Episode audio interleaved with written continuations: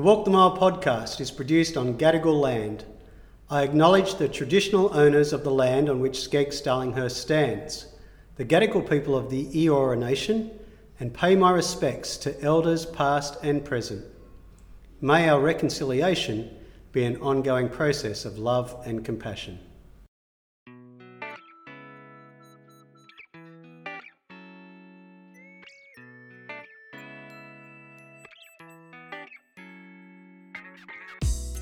Hello, everyone. I'm Gary Lee Lindsay, school chaplain at SCEGGS Darlinghurst, and you're listening to Walk the Mile, a podcast that opens up conversations that we need to have.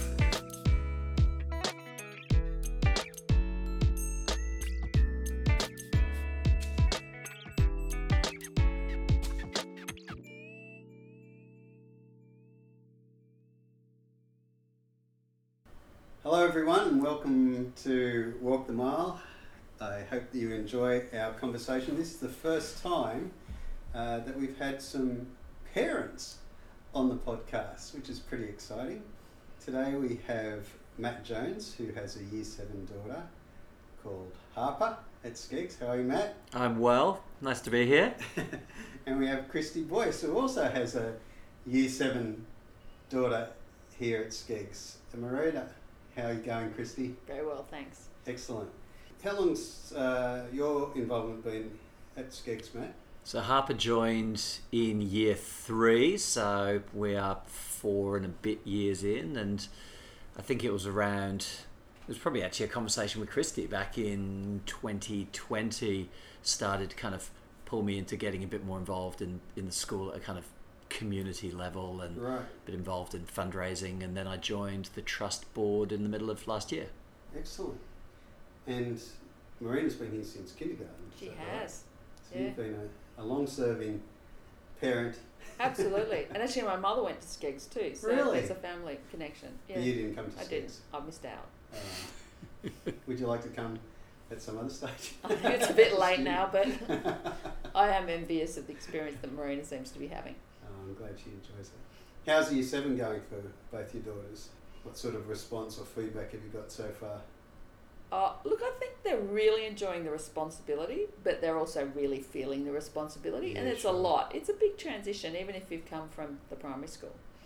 Yeah, the same. I, I, I think what I really appreciated was how hard SCEGGS works to sort of smooth that out. And I almost wondered, you know, knowing that the year, was it, the year fives and sixes, they sort of sit in senior school assembly, and in the year six, they're in classrooms that are sort of up in the senior campus. And you thought, oh, maybe the change won't seem that profound. But in all Yeah. those other ways, the change is so profound that then you're really quite grateful that Yeah. there was this sense of almost eliding those two experiences because otherwise I think it was a really big jump. So yeah, and it's positive. incredible that, isn't it? Because it's not the geography of coming from one school and you know going down the road. We're all on the same campus, but there is something about that change in the environment. Who knows what that contains new kids coming in as well. Oh, look, I think the new kids, they've, they've loved that. But yeah, they're expected to take a lot more responsibility for themselves. And Yeah. they embrace that and appreciate that. But in the, it's still a challenge making that transition. Yeah. Now, both of you are very involved in the school. You could easily just send your daughters to school and pick them up at the end of the day, but you are very involved, and both of you are part of what we call the Capital Campaign. And can you explain just what the Capital Campaign is at the moment? What are we trying to raise money for? Well, we're trying to raise money for two things. We're trying to raise money for the redevelopment of Wilkinson House, Mm-hmm.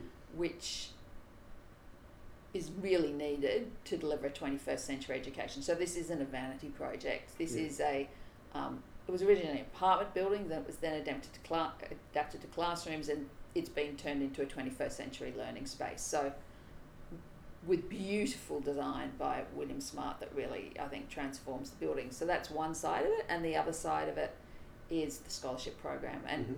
personally, I'm, I'm really passionate about that. I think SCEGGS, one of the things I love about SCEGGS is how it embraces social justice, and we are in a community um, where there are areas of disadvantage around us, and it's wonderful to give those girls an opportunity to attend SCEGGS. But it's also wonderful for our girls to have that experience of sort of broader diversity Yeah. and different experiences um, their classmates with quite different experiences of the world. Right. So those are particular scholarships, Christy. Like uh, they're not your.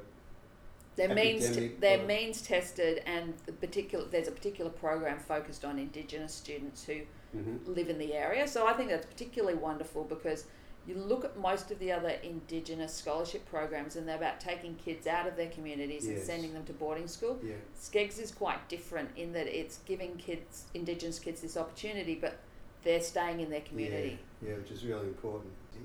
What causes both of you to, to want to give up your time for something like this? Because you both, I'm guessing, are busy people, professional people, have lots of other things to do, and I'm sure you'd like to have your own time as well. What drives you to do this?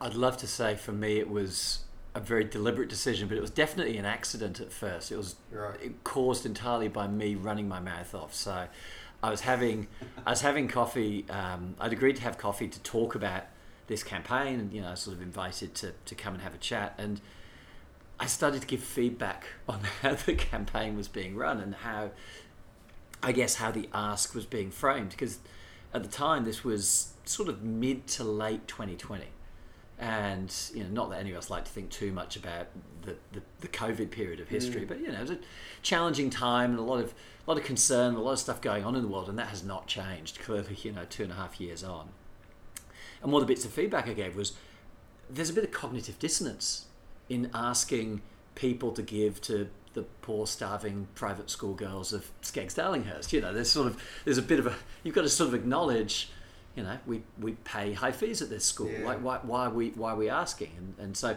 I got into this conversation about well, we've got to get clear about the fact that the thing that we love about SCEGGS is it is in Darlinghurst. It Mm. is in the inner city, and that means it does face this incredible constraint. And and if we want SCEGGS to remain this this inner city school that, that is you know cheek and jowl with with the real world, well then we've got to make the most of that tiny parcel of land. If we Right. want SCEGGS to maintain its intimacy, its smallness, if we want those really you know those small classes and years and and that school where everyone seems to know everyone well we can't just grow our way out of those financial challenges so we've got to make the most of the land we've got which means redevelop it we've got to find ways to raise money for capital because our fees pay for the school that we run. They don't Yeah. pay for the school of the future. And if we as parents all talk the talk of wanting more diversity and that means more scholarships and that means more indigenous representation well that has got to get funded from somewhere. And so having said all that the feedback from the other side of the,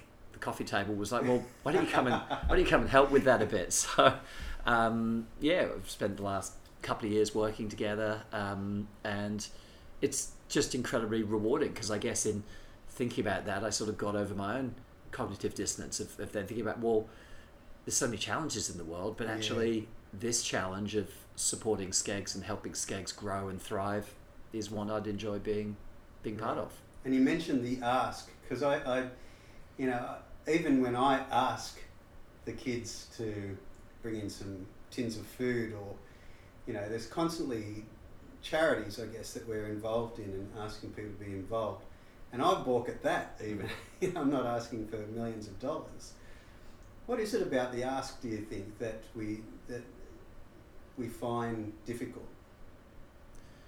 I think I'll I'll start. Um, I'm the I'm the amateur. Christy's been doing this much longer than me, so so she'll probably have a more informed view. But I think sometimes we find an ask difficult because we forget that there's value in the transaction on both sides. Mm. when we are asked to give by others, often that's a gift to us because it gives us a chance Yeah. to get the emotional reward of giving back. And I think sometimes, as the askers, we forget that actually we're offering people an opportunity. Opportunity. exactly. Um, and that opportunity is to be involved in something, and that is Yeah. to, to, to give something back. But to do that, we've got to frame the ask with a little bit of that what's in it for you. yeah. And so that means taking responsibility for saying, well, in our case, what are we trying to create here at SCEGGS and why is that going to be so rewarding? I think it's easy to forget, you know, we've got a, we did the, you know, we did the, the dinner for, for new parents and it's easy to forget if you're a new parent to the school, you know, this year or in recent times, pretty much half of the school that your daughter's engaging with was built due to the generosity of past parents Yeah. And it's like, wait a minute, okay, so how do we then help people make the mental leap 10 years forward, 20 years forward to go, there's a future generation who'll Yeah. come to a school that I helped to build. That's that's Yeah. special. That's legacy. How many times in our lives do we get the chance to be part of creating legacy? But we also have to take responsibility to to, to paint that picture for Yeah. people rather than just see it as a an ask and say, well, please get out Yeah, your checkbook really and like what's that. generous for you. Yeah. What about you, Christy? What do you think? What's I mean, you've been doing this for a while. What do you find it difficult to ask? I- I'm not a natural asker at all, so I do find it difficult. And I, I think what led me to this was one, I, I love the school. I really love what it stands for, and I, lo- I Mm. love what it's done for my daughter in terms of developing her to, into a sort of confident, sassy, but aware, you know, focused on social justice person. So that that was part of it for me. Uh, the other part of it was I I really believe in educational equality, and so the scholarships obviously addresses that through Yeah. social justice and creating more opportunities for people. But it also just bugged me that the independent boys' schools found it so easy to raise money. And when you look at the way the sort of brother schools of SCEGGS, which Yeah. there of which there are a number, raise money versus SCEGGS does, even though SCEGGS is actually a standout as a girls' school, mm. that's just not right. Yeah. Um, so that was why I got involved. I wouldn't have got involved if I thought Wilkinson House was a, a vanity project. It, it is a much needed project that really w- makes the most of our sort of square metres in Yeah. Darlinghurst. And the scholarship program is very dear to me. And, you know, I also reflect a little bit as an individual and I really um, value the diversity within SCEGGS, but I don't think personally I've helped it. So it's my way of sort of rebalancing a little bit. Part of my when I first got involved, the first way I got involved was giving, right? yeah. Was because I I value diversity. I want this school to be diverse. Yeah. So I should, uh, and I have the capacity to help. But that, that- makes that makes a lot of sense to me when you're Yeah. saying, you know, you value social justice, you Hmm. you want diversity and all those things. You know, we often again talk to the kids about, well, that's good. You, be fortunate. There's nothing wrong with being mm. fortunate, but what can you give of what you have? And that's what you're saying, and I think Yeah. that's great. I don't, you know, I would never say that you flaunt that at all. But it's it's a it's a fascinating bigger picture sort of philosophical conversation Yeah. and, and, and definitely one that, that my partner Rebecca and I had in you know making the decision about SCEGGS and ultimately SCEGGS was an easy decision but as Christy as you say it still came with that that bit of a sense of if not guilt at least then obligation and you know I think back my my very early career was was in in politics in the UK and I was a a political advisor for the UK Conservative Party right. and um, my personal political journey has been pretty long since then, and I probably wouldn't fall on that side of the political aisle these days. But reflecting as you were talking there, Christy, that what got me there was, you know, when I was a kid in sort of sixth form in the UK, so year 11 and 12, started studying economics and I thought this is fascinating, understanding how, how business works and how, how you know enterprise works and how Yeah. money is generated. And so I became kind of a you know a little free marketeer, a little, little kind of Tory boy economically. But I thought the debate in society was do we support wealth creation and enterprise and then use that to make the world a better place, or do we suppress it? I didn't realize there were people on the right of politics who thought the point of wealth creation was wealth creation, and then we should protect the wealth creation and not do any good with it. So, Right. you know, that's a, that's a much more extreme and challenging position Yeah. that I couldn't I couldn't make peace with. So, Yeah. I think when I listen to you, I'm sort of very much on that same page of going. The world is not served by holding our daughters back, but equally, the world is not served only by giving our daughters the best start in life Yeah. and not thinking about others. We've got to be able to find that balance between the two. yeah. mate. And I think that's what we're teaching our girls, right? And we need to walk the talk, right? The parents need to. We're all role models to the Mm. girls, right? And you do that with them, but we also, as a community, need to talk to our, our daughters about how we give and if we, we have the capacity to give, how we do that. You know, Mar- Marina and I are going to Cambodia, um, and one of the things I've been talking to about there is we're going to go and look at a um, stay in a camp where they're they're protecting animals from poachers. And I said, you know, I want to actually go and look at some of the. They've got some really inter- interesting social enterprises there. Go and have a look at them and sort of think about what's the thing that we might decide to help. Um, because I definitely don't want. I think it's so important that we ground our girls Mm. in.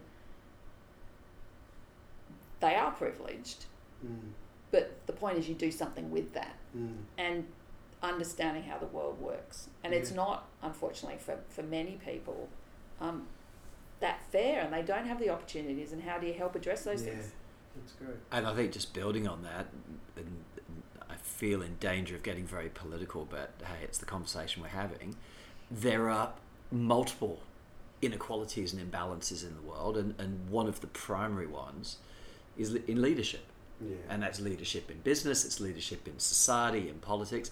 And that imbalance has been too masculine for too long. And we need stronger female leadership to counterbalance that in the world. You know, without stereotyping, the reality is that women bring a different level of, of often empathy and thought process to boards, to to political parties, and, and we need more balanced leadership in the world. Mm. We need a, a greater diversity of voices, and that gender diversity of voices is a critical part of it. And we've got an opportunity here to, to be a little production line for more strong female leaders in the world who don't suffer from imposter syndrome and who do mm-hmm. go out and go, I understand the value I can create in the world, and I'm willing to stand behind that and not let often less qualified, less capable men get in front of them in the queue. I think you know, let's if if we're going to be a, a, a meritocratic society, we also need to give those underrepresented voices, of which there are many, and, and the female is, is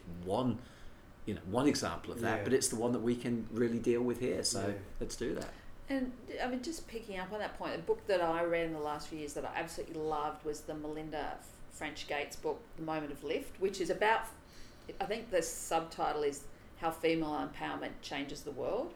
And it is, you know, even in our community, there are a lot of women who actually lack power because they don't have um, economic independence and Yeah. that they lack confidence and things like that. And, and SCEGGS ho- hope well i'm definitely in my door i'm saying it, you know it gives them that power and helps them step up in that way but that's true across the world and when you read that book and you read about the changes in you know things like infant health childhood outcomes etc when women have economic Yeah. independence and social independence Yeah. it's it's something that is true across the board and I could see our girls being a force for making that happen more broadly. Yeah. So same as your Yeah. point, but slightly different way.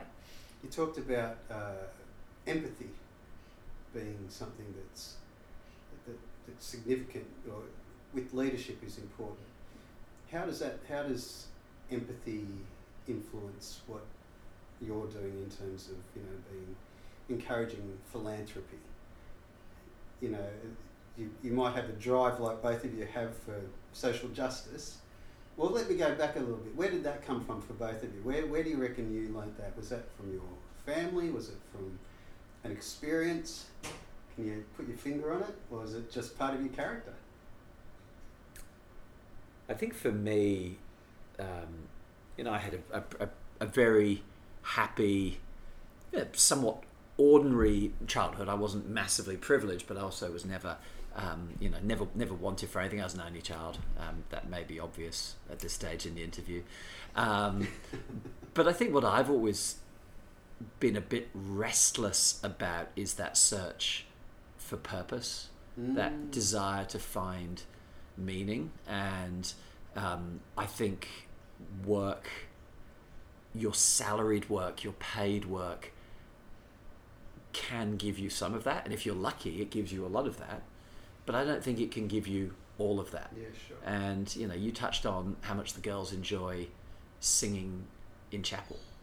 Um, I think there's a lot that we get out of the that sense of, of membership of community when we're at school and when we're at university and whether it's singing together or whether it's playing sport together that and I think you start to lose that as you become an adult and you go into the Mm. world of work and so I think there is for me at least that that search for purpose and meaning and that sense of contribution that Mm. you know you sleep a little bit better at night going yeah, what am I doing with the tools at my disposal? Yeah. Whether that's my my wealth or my you know capabilities or my network of relationships. Like how am I how am I mobilizing those things to, to do something meaningful? Yeah. Um, that that's probably where it comes from for me. And you know, I do get a little bit frustrated by some of the things that I see in the world. And again, you know, do you choose to be a you know what's the cliche these days a bystander or an upstander you Mm. know and, and Mm.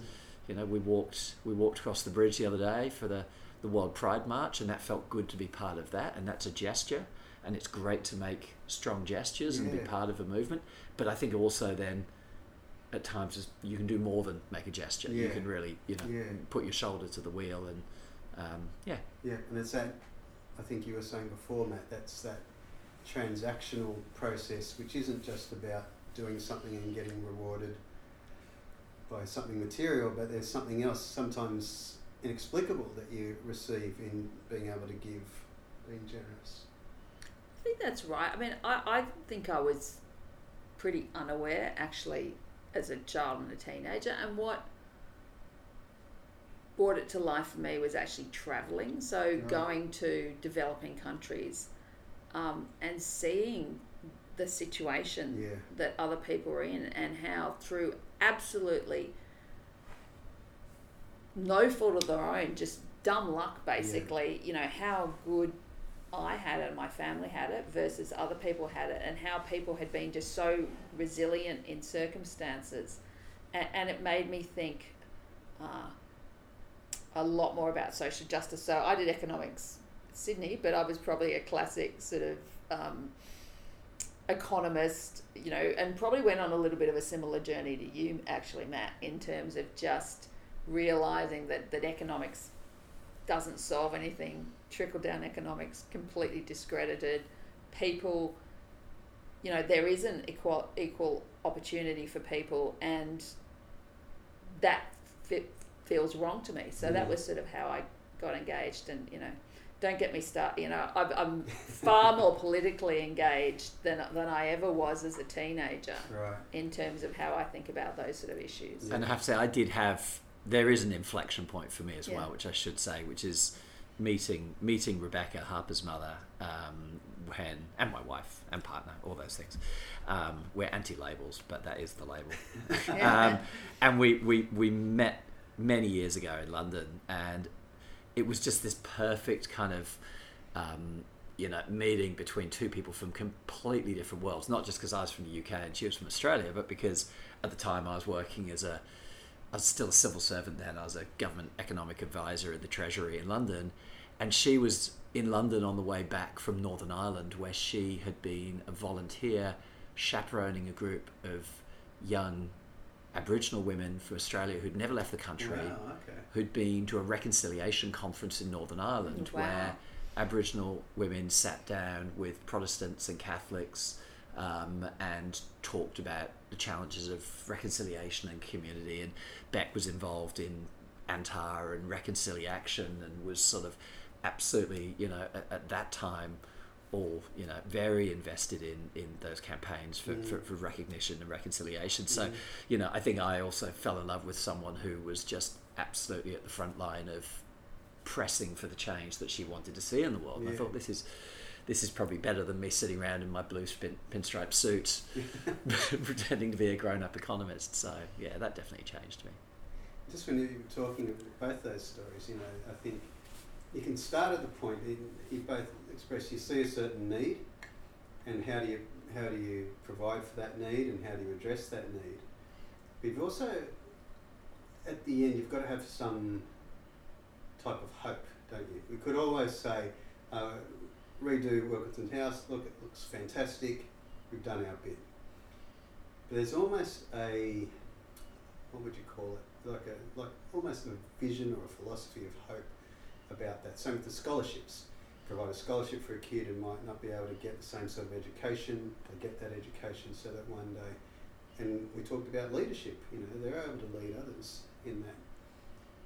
What what is that hope? I mean, it's a fairly broad thing, isn't it? But how much does hope drive these sorts of projects or activities. I, I think that's a super important point because really, Wilkinson House is just a mechanism. What we're really doing is building female leaders Yeah. and, and a diverse set of female leaders. And, that, and that's what excites me that I do think this group of girls in this school that they're being um, that they're getting the values and the learning and the capa- and the intellectual capability to go out and sort of change the world. And so it's not about a building as such or even a scholarship as such. They Mm. can draw the link a little bit more clearly there. But it's about building this capability that I think will be a force for good. Yeah. It's great. It's great. Yeah, look, I, I strongly echo that, and probably got a couple of couple of hopes. I, I you know, I, I would love to think that we could get the building works funded quickly, so that we can then get on with the work of continuing to build and grow and diversify the school community we all want, and that's getting into the scholarship programs. But you've got to got to put one foot ahead of the other. Yeah.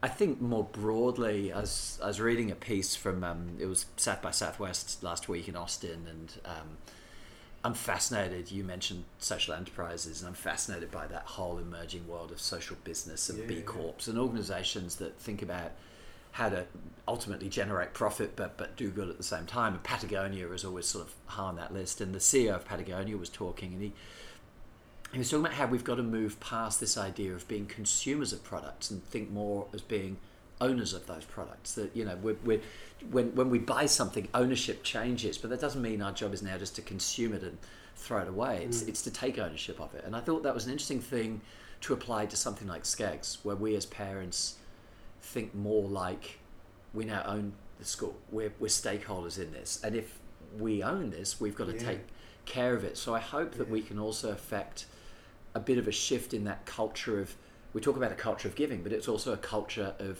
ownership. Yeah. If this is yours and the paint's peeling, Yeah. well, maybe you should get out the paintbrush and Yeah. and do that rather than go, well, I'm just a consumer of this place and Yeah, yeah. that's not good enough. So could someone please fix that? And I think if we can do that, we can collectively own this as an institution that becomes a bit of a beacon. As you say, Christy, it does generate more female leaders, but it also generates thought leadership about how to raise more female leaders in the world because that's a challenge out there. This is becoming a more and more difficult world for young people to grow up in, and that thought leadership and knowledge about how to raise strong, resilient young women who can deal with the slings and arrows that the world's going to throw at them and come out the other side and have a positive impact. Mm. That's something that SCEGGS can do. It's also something SCEGGS can model Yeah. and teach and, sure. and be a force for. Yeah, So- which is great having you know, as I say, having parents' involvement in this, and and it connects, in my mind, very much to the idea of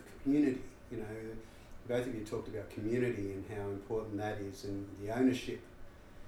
You know, that that I often say to people, you know, in my role, I don't necessarily see the classroom, so I go in and teach and stuff. But you know, in my role, I don't see this as a school. I see this as a community and how, how do I build that community or how do I help to build that community and shape it in that way. Um, Matt, you you were telling me, I think, uh, before we started about your your business, Mm. your uh, gin business, and how and how it how it's affected the community where where that is. You want to say? Yeah, look, it has. I mean, I, I would, every time I come to a SCEGGS talk on you know the risks associated with alcohol and drugs, I feel very, very conscious of what I do. but maybe I should have just said no, but but um, yeah, look, it, it's it's. But I think it is really relevant to, to the point of community. I mean, first of all, it's relevant to the, the the point of the ask. It was I was telling you, it was ten years ago when we were trying to raise some some funds to, to build Four Pillars in the first place, Mm. and Stu Gregor and I, he, he was a he was until very recently a SCEGGS parent as well, and and a third mate of ours, Cameron. You know, we start to think about who do we know who you know, were we all going to do something really silly like buy the leg of a racehorse? We'd see if they wanted to be involved, but instead, let's see if they want to be involved in a gin business. But at that stage, it felt irresponsible and risky, and you had to say to everyone, look, please don't expect a return on this, but it's going to be fun. So you had to frame the ask in a way that said, well, what, what's in it for them? I think the unforeseen thing was the impact we would have on, on our home. So, um, as I always say, we're, we're based in Healesville in the Yarra Valley, not out of any strategic intent, but because Cameron is selfish and refused to move, and he was going to do the work, so we had to be in Healesville. So he now he now walks 150 meters to work every day. But we we bought this old timber shed. We've since purchased the neighbouring property and, and built a, a much enlarged distillery, and, and that both from a, a job creation point of view, from a from a town pride point of view, but from a visitation point of view, has helped to to change and, and shape that town. And Four Pillars is now absolutely hardwired into the Healesville That's community, and, and we have multiple generations of families working at Yeah. Four Pillars, and it, it blows my mind how connected now that Yeah, business is to that that's place. incredible, and that's a that's quite a an obvious example of ownership, isn't it? Mm. Like there's these people in this area who this is our thing and they're proud of it. And I guess that's the same thing we want for the school, isn't it? Well, this is our school. We're proud of our school. We want to sort of make it almost infectious. Yeah. amongst- I almost think about us sort of as generational custodians. So it's slight tweak on ownership. So each generation has invested in this school, Mm. and we're the custodians at this point in time, and we will invest in it and pay it forward to Yeah. the next generation. But we've definitely be- benefited from the generosity of past generations. And you know, I do think one of the things I think is really wonderful about SCEGGS is it. While I made all those comments before about the discrepancy between philanthropy and boys' schools, independent schools versus girls' independent schools, SCEGGS actually is a standout from the perspective of a girls' school and has much more of that sort of Mm.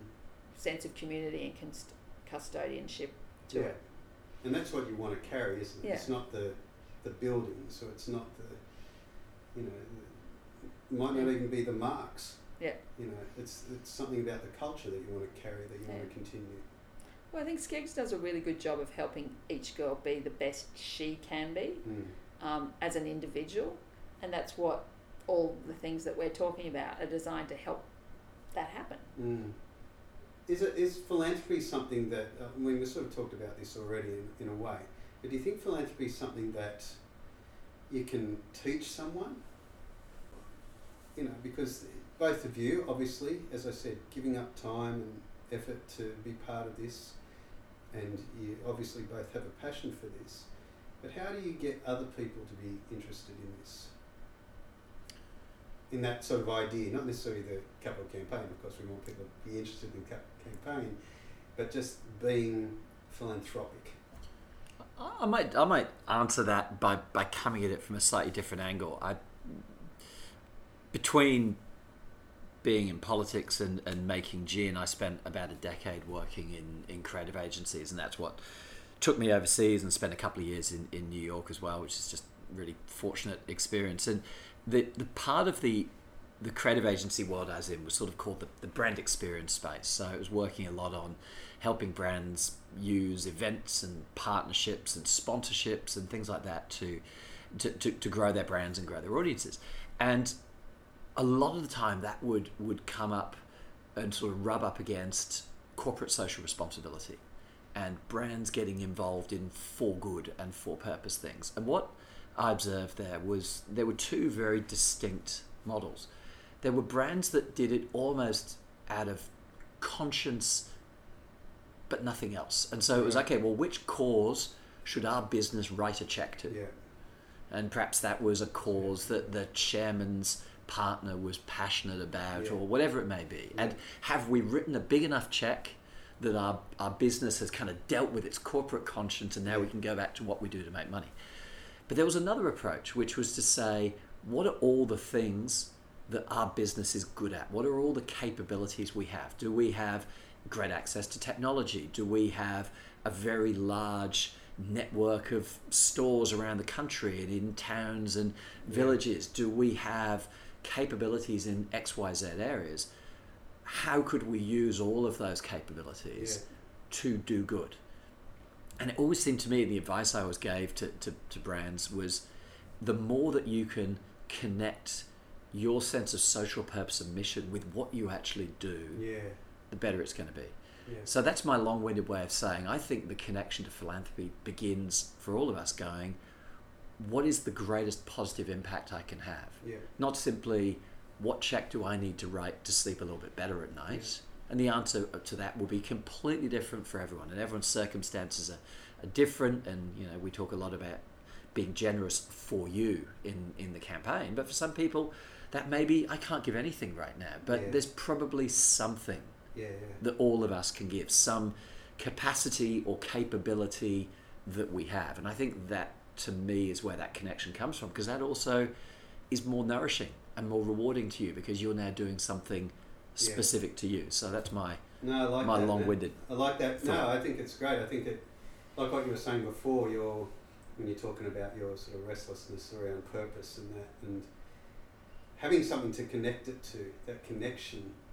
Uh, we doing a pet drive at the moment. Pet items drive food and so on for a local welfare agency here, and uh, got a message recently from a guy. It's got nothing to do with the school. Um, for a, a, quite a large retail business, and he said, I, I love pets. I'm going to send you all this stuff. And he sent me the list. It was over two and a half thousand dollars worth Wow. of pet gear. and I said, oh. so I wrote back to him, thank you so much. And it arrived, it filled up all the foyer, you know. And, uh, you know, just that connection that there was this thing that he'd heard about through a parent here, just heard about it and thought, yeah, this is a great idea. Hadn't thought about that before, but it just sort of scratched where he itched, you know. and it spoke to something that he uniquely and specifically could help Yeah. address. Yeah. Yeah, yeah, And I think that's right. It's the mixture of what what what talks to you from a sort of values point of view, and what can you do. And Mm. philanthropy, to echo Matt, is about much more than money. Mm. You know, it can be, but it can also be time. It can also be specific skills. You know, there are so many different ways to contribute, and each are extremely valuable. Yeah, no, that's right. Being able to give is a, is a gift. And I think we all have it. Just being able to tap into it, sort of turning on the, the light bulb somehow is important. Yeah. Well, thank you very much for your time, Matt, Christy. It's been great having you here. You can uh, hold that, whatever you call it, with being the first parents on the podcast. You can tell people that on A trophy that will never be Very- taken off us. no, thanks for your time and all the best for the campaign. I think it's great. I mean, it's been fantastic to talk to you just because, for me, I, the, the passion, the, the drive is tangible. So good on you. And it's, it's very encouraging for me, you know, working here at the school to know that there's people like both of you and parents around who really catch on to, I guess, our vision, you know, making it the best place it could It possibly is be. Yes. Yes. Yeah. The SCEGGS vision is contagious. That's good. That's good. Thank you everyone for listening. Hope you're all well. Hope to see you around. If you need to ask questions for Matt or Christy at all, you can run them by me and I can pass them on. But um, otherwise, look forward to talking to you again. Take care. Bye bye.